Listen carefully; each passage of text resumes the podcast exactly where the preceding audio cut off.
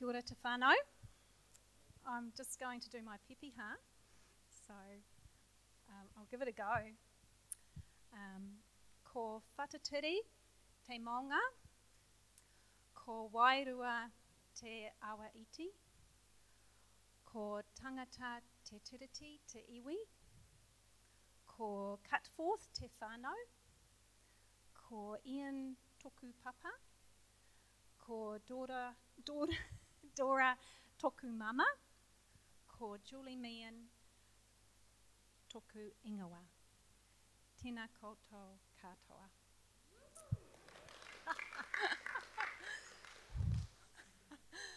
um, yeah, good morning, everyone. Um, so, my name is Julie. I have the privilege of being married to Al, sound man today. Mm, Not a good day to be the sound man, but anyway, woo, yeah. Josh is our son in the green, and we're blessed to have four other um, adult children. Um, today, um, what I want to speak about is God's better plan for us. Um, I really loved Bron's message last week, um, the reminder of coming to Jesus, and we can just come to Him and into His presence, bringing ourselves, bringing our stuff, bringing our hearts, and we can just be with Him. And it's actually a really good segue woo, into my message today. That's a really cool term at the moment, but anyway. Um, and um, I've been on a bit of a journey the last couple of years. I started doing a online um, school called School of Faith um, about two years ago because I was really keen and I, I haven't had much, much exposure to signs and wonders. And I really want to see the Holy Spirit moving um, because signs and wonders are meant to follow us and um, because we follow Jesus. And so um, I started this journey, and what I've discovered is actually that Jesus is worthy of us being with Him, and um, and that's you know that's what I've that's what I've got from it. And and when I um, when I sit and spend time with Him, I often journal, and so most of the time he I say to Him, "What do you want to tell me today?" And He says, "I love you." And it seems that I need to learn that because we haven't gone past that yet. Um, but also, he says to me, Stay, stay with me, stay with me, stay with me. And um, Bron talked to last week. Um, oh, oh, sorry, go back. Um, so I don't believe that's an invitation to sit on my couch all day and meditate on Jesus, but that could be what it means. But it is to have my heart and mind set on Him, um, no matter what I'm doing. So each moment of the day. Um, Jesus wants us to live in relationship with Him, where we're always present to Him and we're always in His presence. So there's no such, dif- no such thing as a differentiation between our Christian life and our normal life. Um, if we belong to Jesus, it's all about life following Him where we carry his presence into our world so that people encounter him through us. Um, and Bron mentioned Matthew chapter 11, where Jesus says, Take my yoke upon you. And, um, and in John, he also records Jesus talking about, the, I am the vine, you are the branches. If a man abides in me, um, and I in him, him, he will bear much fruit. And apart from me, you can do nothing. And I've said this before, but I, I often think about that. You know, we can't just do a little bit or just try our hardest, we actually can't do anything. Um, and Paul talked about praying continually. And so being a Christian is about walking with Jesus, joined to Him, being yoked to Him. It's about abiding in Him and communing with Him, talking with Him as we go. And Paul says that our life is hidden with Christ in God. So this is our normal. Um, that's not for radical believers. This, that should be our normal. Um, our life is in Him. We're dead to ourselves and to sin and alive to Him. Our life is Him living through us. So I was reflecting on Hebrews 12 recently and um, about fixing our eyes on Jesus. And um, it's a familiar passage to a lot of us. And if you go back in the passage at, at the beginning of that particular chapter, it says, therefore. And if you see therefore, English 101, we go back to see what it's there for. Oh, good English lesson. Um, so I read chapter 11, and that's a really um, familiar chapter to a lot of people as well. That's the faith chapter. Um, and then, as I read to the end of the chapter, the Holy Spirit highlighted um, verse 40 of chapter 11. So I'm going to read this passage, um, starting in chapter 11, verse 32, and um, through to 12, chapter 12, verse 3. Um, and what more shall I say?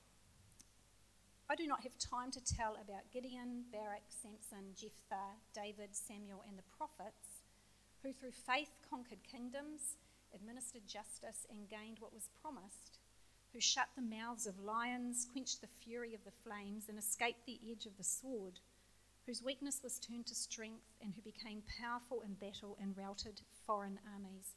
Women received back their dead, raised to life again. Others were tortured and refused to be released so that they might gain a better resurrection. Some faced jeers and flogging, while still others were chained and put in prison. They were stoned. They were sawed in two. They were put to death by the sword. They went about in sheepskins and goatskins, destitute, persecuted, and mistreated. The world was not worthy of them. They wandered in deserts and mountains and in caves and holes in the ground.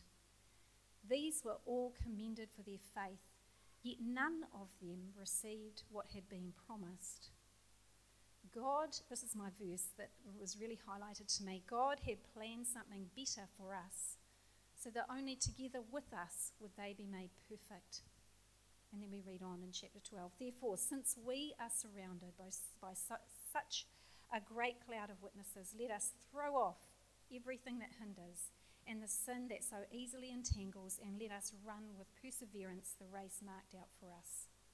Let us fix our eyes on Jesus, the author and perfecter of our faith, who, for the joy set before him, endured the cross, scorning its shame, and sat down at the right hand of the throne of God.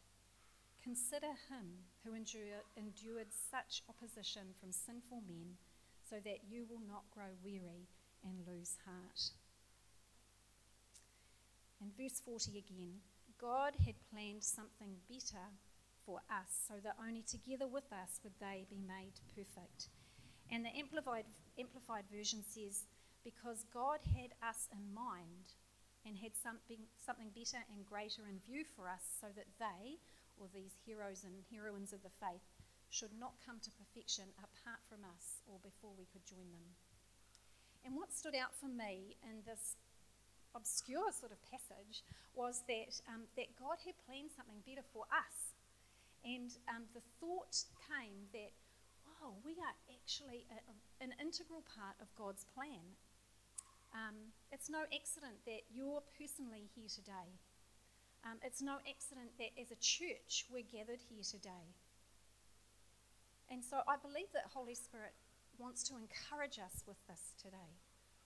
Um, and so I came up with four P's because it's really good to have, you know, those things in your message that you can remember. Um, so the foundation of the message today is God's promise and God's plan. And from those things, we recognize our privilege. And then we consider what we should do, how we should live in light of these things. And so that's our posture. So, God's promise, because remember in our passage, the Old Testament saints looked forward to the fulfillment of that promise, but they didn't ever receive it. Um, so, God had made this promise, but they, and they did not receive it, but they hung on to it. A promise of a Redeemer, a Messiah, right back at the beginning in Genesis. One that would come from woman, would crush the head of the enemy, Satan. And he also promised that this person would take away their infirmities, their sicknesses, their sorrows, and their sins. He would pour out his life for many. He would become sin for them in Isaiah 53. He would bind up the brokenhearted. He would set captives free. He would exchange beauty for ashes, joy for mourning, and praise for despair. That's good news. Um, and so God, He had chosen a people and He established a system, a sacrificial system, whereby they could approach Him. A system of sacrificing animals year after year, and once a year, coming into one person, one priest coming into His presence to atone for the sins of the people. And they had these promises. However, as we now know, and we read it in Hebrews 10 and in our passage, oh, no, sorry, going back. In Hebrews 10, they could never be made perfect under this system. So the saints of old, as the writer of Hebrews attests, looked forward to the fulfillment of God's promise that something better than this system was coming, a Messiah. They had courageous faith, and we see that in Hebrews 11.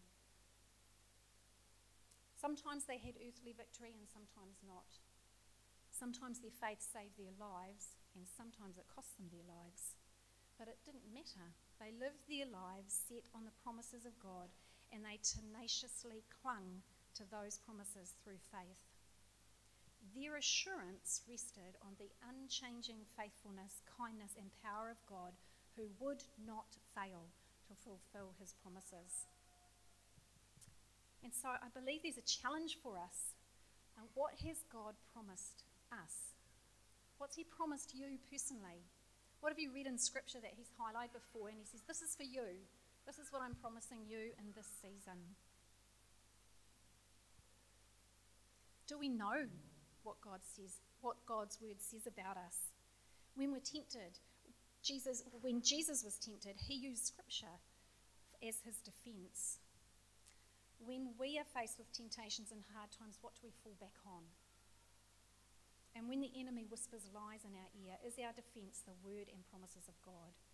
Is our normal, well, in the natural it looks like this, but God says, so this is my reality. That is the truth in, in this situation. And how often do we speak the word of God over ourselves, over our lives, over our kids, in faith, believing that God will accomplish what he has promised? So I think that's a challenge for us that we know the word, that we know what God has said, and we declare it over our lives and believe it no matter what is going on in our lives. And Paul said for in 2 Corinthians, no matter how many promises God has made, they are yes in Christ. They are yes in Christ. So that is why it is through him we utter our, our amen for to God for his glory. We say amen. Yes, so be it in faith, believing it will come to pass as God has promised. And I often think about the prophetic words or the words that we're given on a Sunday morning in our, in our fellowship and words that you're given, you know, I'm given personally. And I've been really challenged recently about, um, about, about meditating on those things because that's a word from God. It's not just a really nice thing that someone said, it's actually a word from God, and they're really valuable and really precious to us. So um, that's a challenge um, I think, for all of us. Okay, so the, we move on to the foundation of God's plan. God, and it says in our passage that God had a better plan. He had planned something better for us. And when I read um, this part of our passage, I really felt Holy Spirit say um, that we are an integral, is that the right way to say that word? Integral? Integral part of um, of his plan. It's like, we're, like he was saying, we're not here by mistake.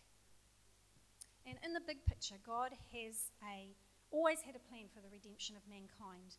And you know, we've talked about the Old Testament sacrificial system, but our passage says that God planned something better for us. Um, the writer of Hebrews consistently presents Jesus as supreme as supreme to the sacrificial system of Judaism. And we read, can read about that in Hebrews chapter 10. The sacrifices of the old system could never make those perfect who lived under them. But then Jesus came. And he offered himself in our place, our place once and for all. He is the Lamb of God who takes away the sin of the world, just like John the Baptist said when he saw him. And he has become our high priest through his death, burial, and resurrection, once and for all, he has made a way into the presence of God for us, and we can enter there with boldness. This is God's plan. Jesus and all we have because of him. This is his better for us. In a general sense, we're all part we we're all part of the plan of God individually, and as I believe Holy Spirit's one too, wants to impress on us today as Korimako Church. So, individually, if we know, um, and I love this, I love Ephesians, especially Ephesians chapter 1, um, but God, um, Ephesians chapter 1 says, God chose us in Him before the creation of the world. My notes say click, so that means I click. Here we go. Um, Ephesians 1 4 to 6. For he chose us in him before the creation of the world to be holy and blameless in his sight. In love, he predestined us for adoption to sonship through Jesus Christ in accordance with his pleasure and will, to the praise of his glorious grace, which he has freely given us in the one he loves.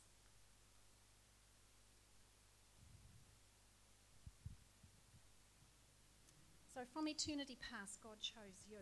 And I don't know if that's a familiar concept to everyone today, but I think we need to hear that, that and let it sink in that God chose you. If you're in Jesus, He chose you before He even created the earth. You are part of His plan. I'm part of His plan.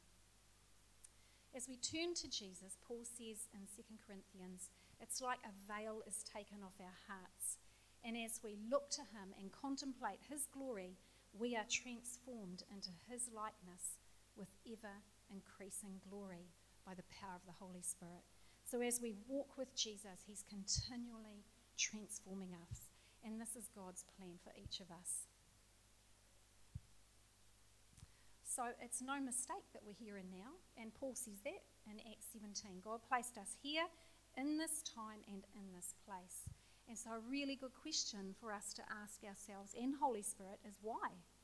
Why am I here? Why here and why now? Are we aware of what God's plan is for our lives? Are we aware of the gifts that He's placed in us? We're not here by mistake, and all that we have been given in Jesus, God wants to use to build His kingdom and to see His glory displayed on the earth. We are His masterpiece. And if you're unsure at all about that, about who God says you are, start in Psalm 139. That's a really good place to start if you want to know about that stuff. We are his masterpiece. And so my prayer is that God would look at us and be drawn to Jesus. That they would see people would see Jesus in us. And so, um, Korimako, God's plan for our church. And um, God, scripture speaks about um, God, God's plan for the church. And the church in scripture is all people who follow Jesus. It's not just little individual churches, it's all people who follow Jesus. And um, it says that Jesus loved, Christ loved the church. Have I got that up there? So much that he gave himself for her to make her holy, cleansing her by the washing with water through the word and to present her to himself as a radiant church without stain or wrinkle or any other blemish, but holy and blameless. So, this is all believers, the wonderful church of God. There's no denominations in Jesus, just people like you and I who are called out to follow him. So, what about our gathering here? Um, this is an expression of the church of God. And I believe that this is a specific encouragement for us today. So, our um, church values are whakamoemiti, which is praise and thanksgiving, doing everything out of love for Jesus to bring him glory. Whanaungatanga, which is about building relationships and belonging with everyone that comes through our doors. And tikangarua, a commitment to the journey of doing church biculturally tangata whenua and tangata tiriti woven together in the unity of Wairua Tapu. And these are great values. But are they just good ideas that Nick and Amy came up with? Or are they given by God for this time and for this place? Um, and I would suggest that if we, if we are journeying um, we need to fix our eyes on Jesus and trust in the power of the Holy Spirit that we can outwork these values. Because otherwise, they are just great values. Um, so I believe that these things are an integral part of God's plan for this time and this place, what God is doing here and now in Palmerston North and in our nation. So Whakamoemiti reminds us that it's about Him. Praise and thanksgiving, we're focusing on Him. It's all about Him. Whanaungatanga reminds us that it's about the other, stopping for the one, um, being the hands and feet of Jesus to a lost and dying world. And Tikangarua reminds us that as a ropu, we have the privilege of seeing the world through different glasses and then walking that out together. And I'm so aware, for me as Pakeha, I need to come to terms with the fact that my worldview is not necessarily the best way of doing things. So that's a challenge. So those are our foundations, and then we consider our privilege.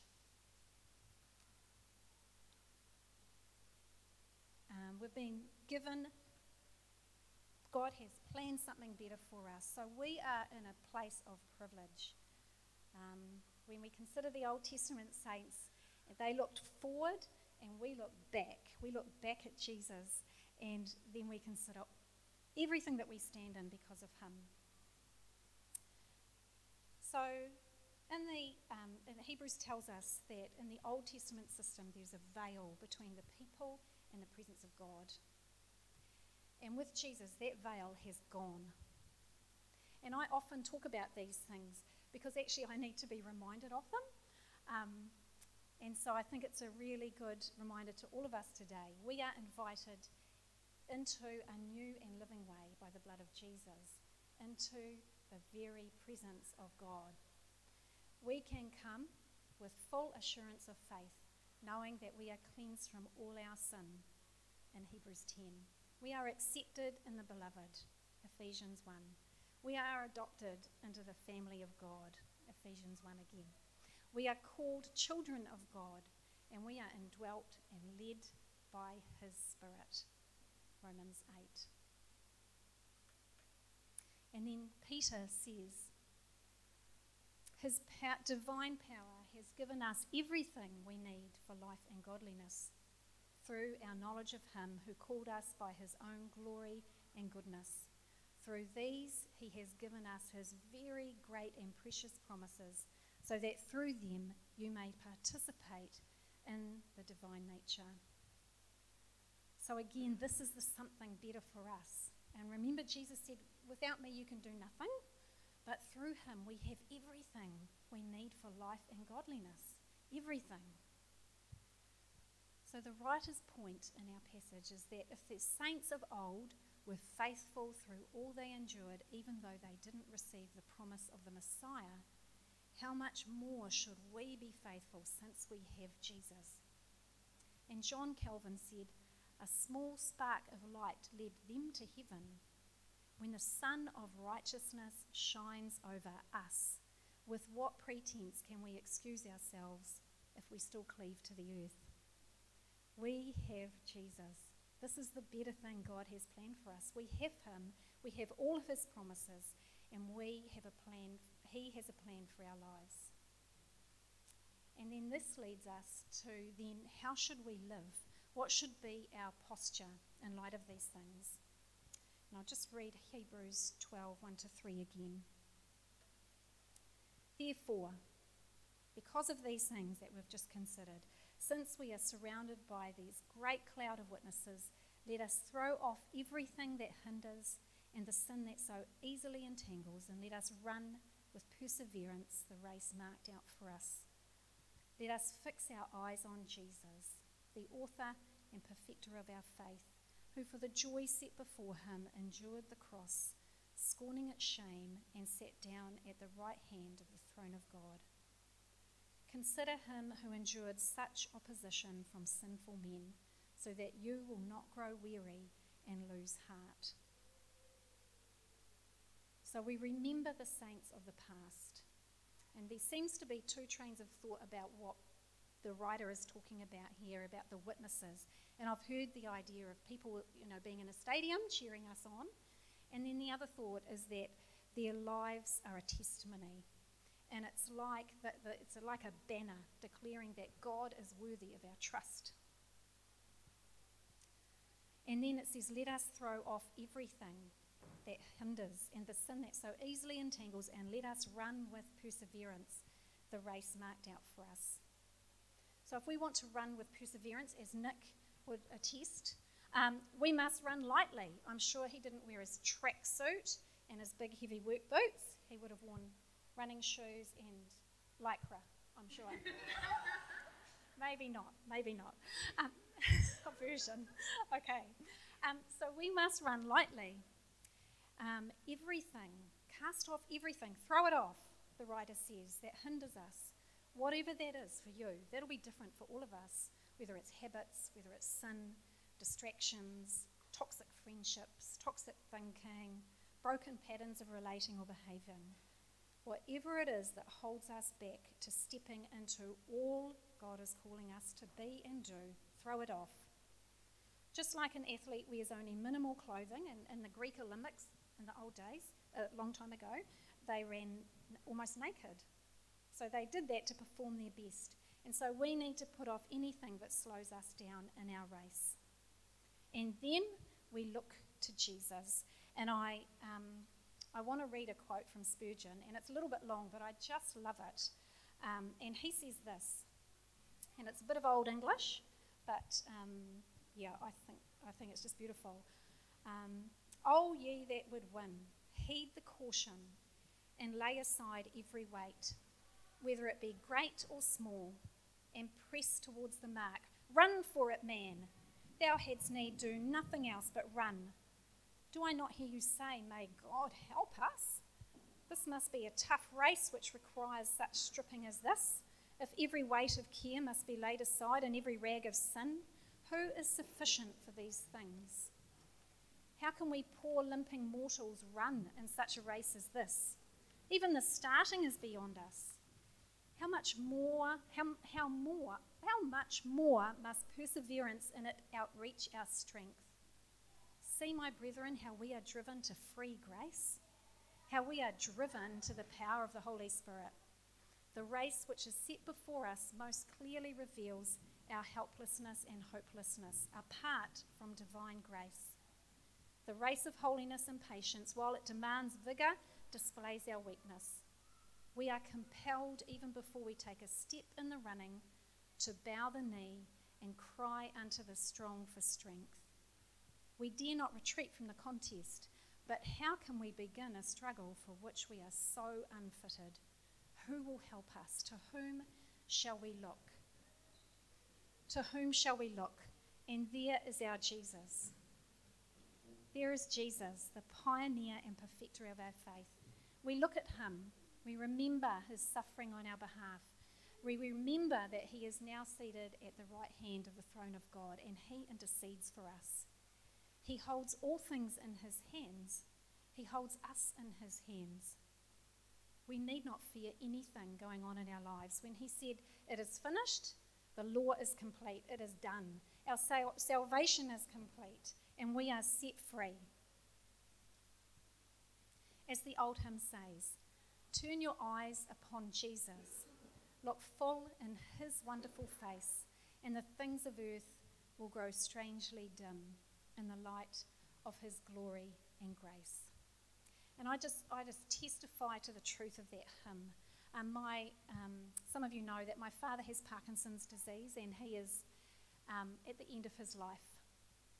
And we have got some quite big challenges going on in our family at the moment, which I have very few, I have few, very few answers for.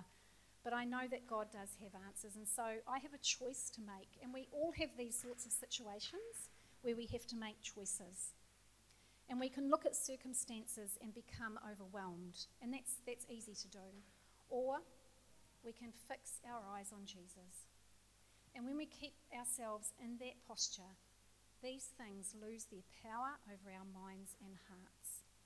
We can know Him as the lover of our souls and as we look to Him through the power of His Spirit, we walk in freedom, without worry and without fear.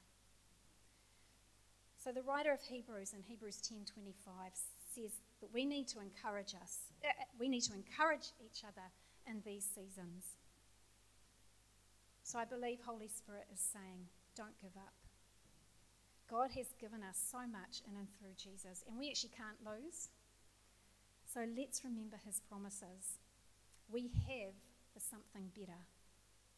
Let's remember his plan and purpose for each of us and for this fellowship. Let's remember these foundational things. And then also, let's remember our privileged positions. Let's keep our eyes on him and run with perseverance, being and doing all he has called us to be and do, bringing glory and praise to his beautiful name. I just want to close with this quote and it's from um, Mary Beth Chapman. And if you're around in the late 80s, 90s, and you listen to Steven Curtis Chapman, this is his wife. And um, um, this couple have walked some really hard stuff. One of their children was killed um, when another one of their children accidentally ran over them. And so they know what it's like to walk with hard stuff. And she says this um, real success in the kingdom of God is not about being strong and looking good and knowing all the, rea- all the right answers. It's about continually le- yielding oneself to Jesus and determining to take purposeful little steps of obedience, of obedience, and the ragged reality that it's all about God and His grace at work within us. So I'll just close in prayer.